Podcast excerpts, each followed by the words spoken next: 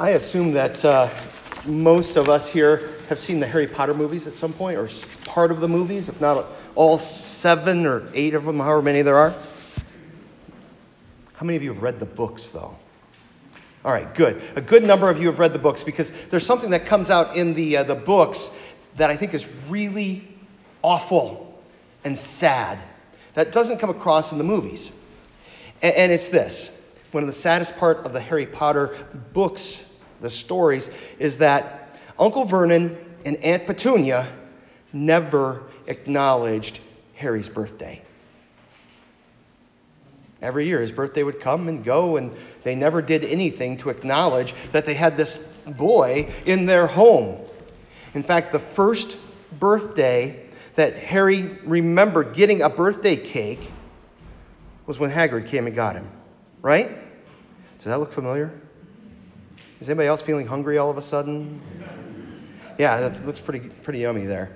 The spelling's special, too. Um, why is it sad that they never even acknowledged Harry's birthday? Well, it really rather kind of negates his life. It's like they're saying, we, we don't even care that you exist. And, and it ignores the wonder of life, this, this miracle that is in every life. Every birth, every person has been brought into this world to be loved by God and to be restored to Him through faith in Jesus. And it ignores the value that each and every person has. And we know this value because God gave his only begotten Son to die for each person. Do you remember the word that we've been using to talk about that as we go through 1 John? He gave his Son to be a propitiation, right? That's that, that weird word that we keep running into in, in the readings, but it means that he was this blood sacrifice that brings atonement, that brings peace with God and reconciliation with him. And did you think for a moment that I would get through this sermon without saying the word propitiation? Or maybe you were only hoping? So, I do hope that your parents celebrate your birthdays and with cakes and treats and all that good stuff. However, there is another birth that we need to talk about, a, a, a birth that we celebrate in, in, each one of us, and that today we are celebrating in a special way in, in you two. It's a birth that we all share with all of God's people. And maybe you heard this in 1 John uh, when we read it just a little bit ago. When we read, Everyone who believes that Jesus is the Christ has been born of God. And everyone who loves the Father loves whoever has been born of him. You have been born of God. That's a miracle. You know, sometimes we, we talk about the miracle of birth and, and you know, this amazing thing that, that happens physically, you know, and, and it's just, just this incredible thing. But there's another miracle that's going on here. That when we come to faith, when we come to be born of God, that's not something that, you know, that, that we did on our own. It's not something that, you know, well, I, I read the Bible and I figured this all out. Now I understand. No. Remember what you learned in confirmation class. I believe that I cannot, by my own reason or strength, believe in Jesus Christ my Lord or come to him, but the Holy Spirit has called me by the gospel, enlightened me with his gifts, sanctified, and kept me. This is God's work in each of you to make you into his people, to give you this, this new birth. And I, I fear, I fear it's something that we tend to overlook because you remember when you were not a Christian? Me neither. I was baptized when I was a month old. You guys very similar, right? You were really little kids.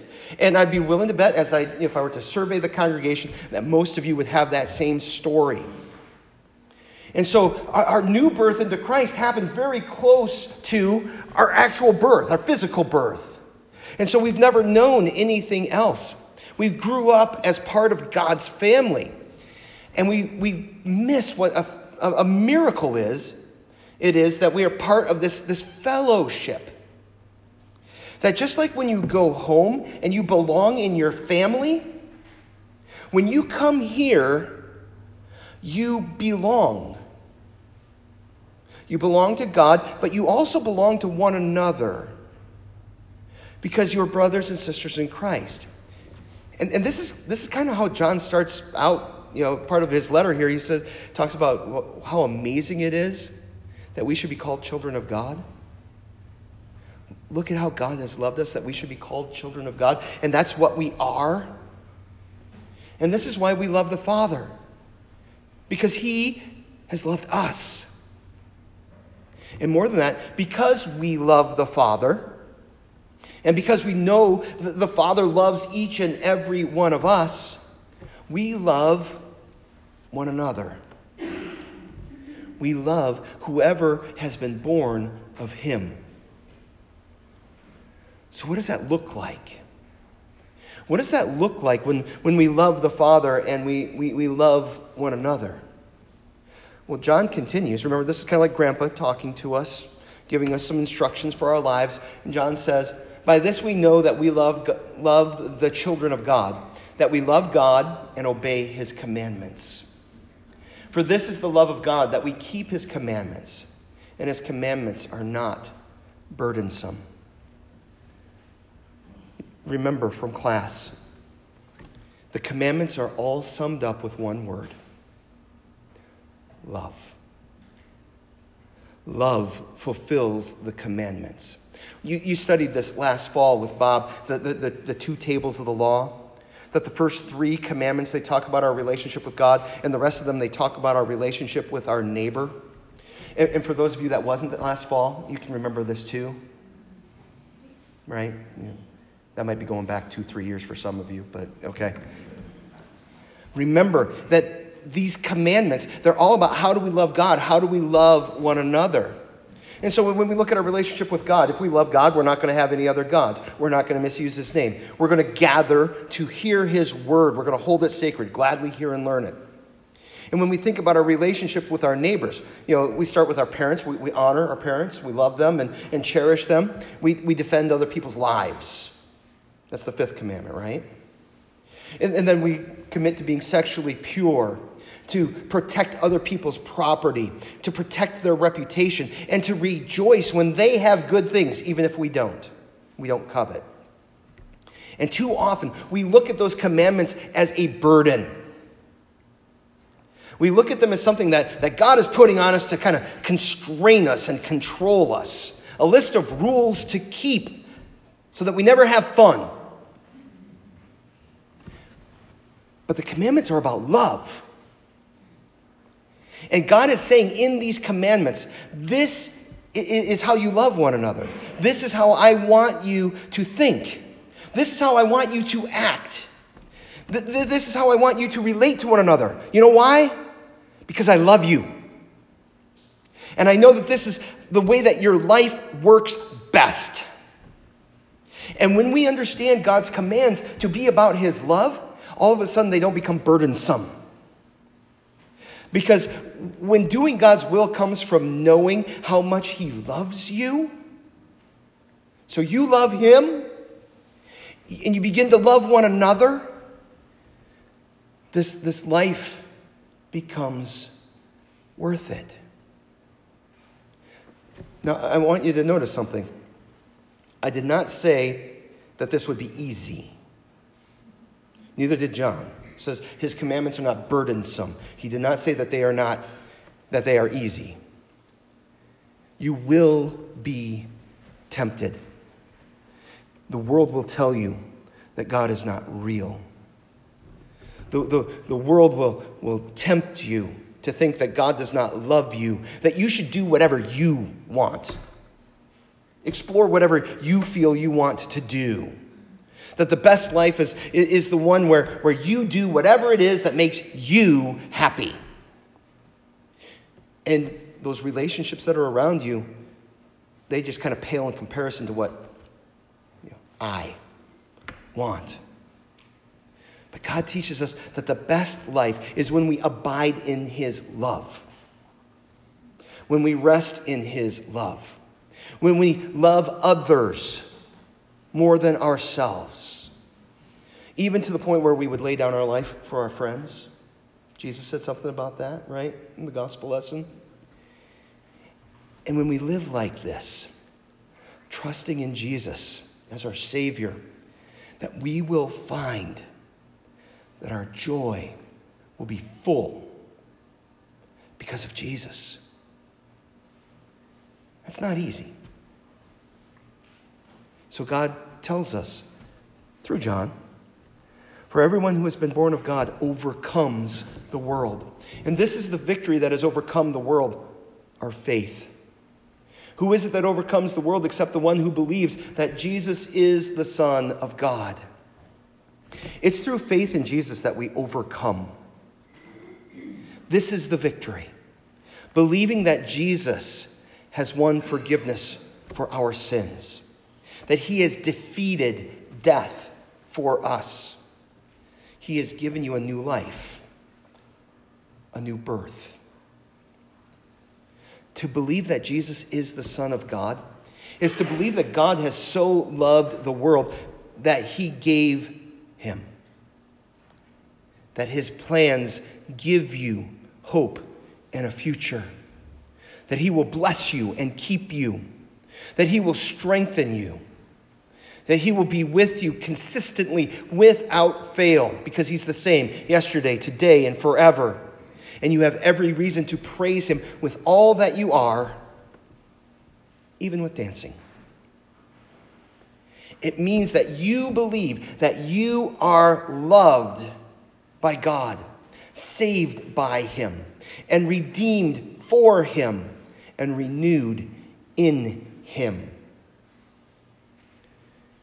You see, Jesus is no ordinary man. He's fully human but he's also fully, fully God, right? We talked about that, two natures of Christ. Fully divine, but also fully human. And it tells us that for everyone who has been born of God, ah, that's the last slide. This is he who overcame by water and blood, Jesus Christ. Not by the water only, but by the water and the blood. And the Spirit is the one who testifies because the Spirit is the truth. And there are three that testify the Spirit, the water, and the blood. And these three agree. When John reminds us that Jesus came by water and blood, he's remembering something.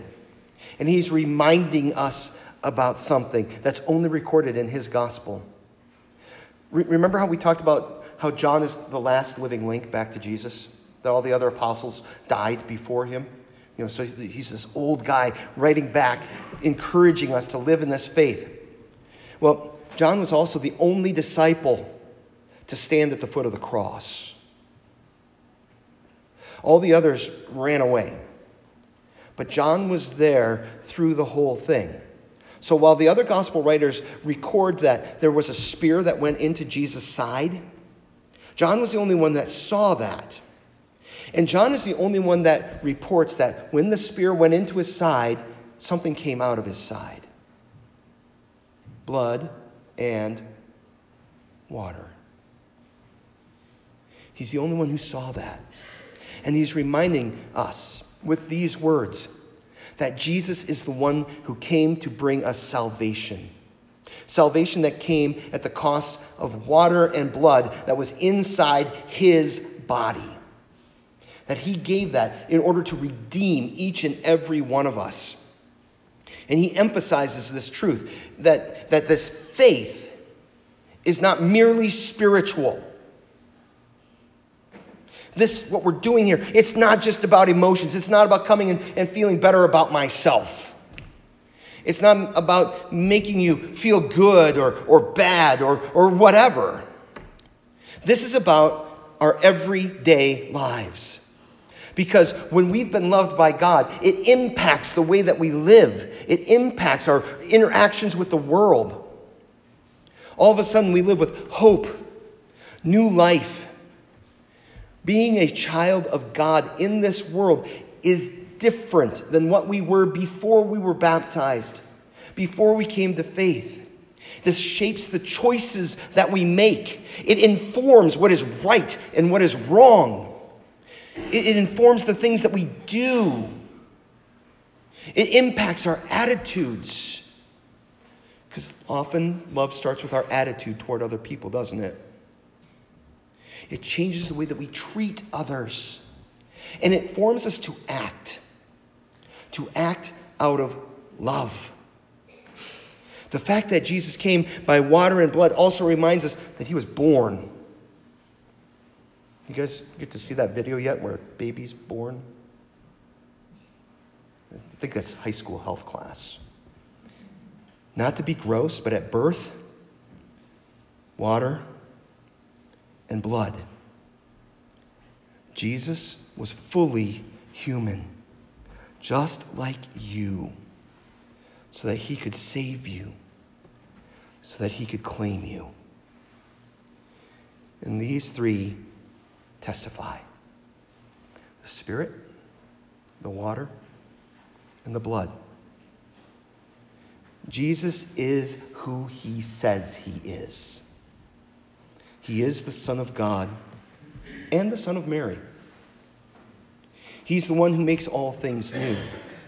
He's the one who unites us in faith, hope, and love. He brings us into fellowship so that we belong to God, but we also belong to one another. And that's something very important to think about on Confirmation Sunday. We belong together. And God continues to, to work in your life, in all of our lives, through the Spirit, water, and blood.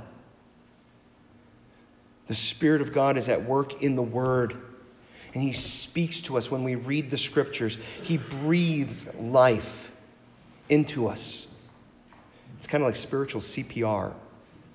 Remember how it talks about we were dead in trespasses and sins, but now we've been made alive in Christ? That's what the Spirit does. He's at work in your life through water. Even though it may have happened you know, years ago in your life, the waters of baptism are still at work in you, where He washed you, where He named you, and, and where He brings you into fellowship so that you belong here because you've been born of God. And He works in your life through the blood. In a little while here, we will come around this altar and we'll receive Jesus' body and His blood. And we will be fed and forgiven and we'll be reconciled to God. So stay with us. And, and I would say this to all of you do, do not stop meeting together, as some are in the habit of doing. We need this time together because God is at work in our lives right here, because God loves you. And so do we. Stay with us and hear God's testimony about Jesus, about the Spirit, the water, and the blood. Receive his love in Christ, receive new birth in Christ, and love one another in Christ. Next year, you're going to be going to a, a new school bigger school. And you have a brother right there with you, along with many others. But walk together in faith, love one another in Christ. Because when you look at what's going on here, we're people who've been born of God. And that makes us brothers and sisters in Jesus. Amen.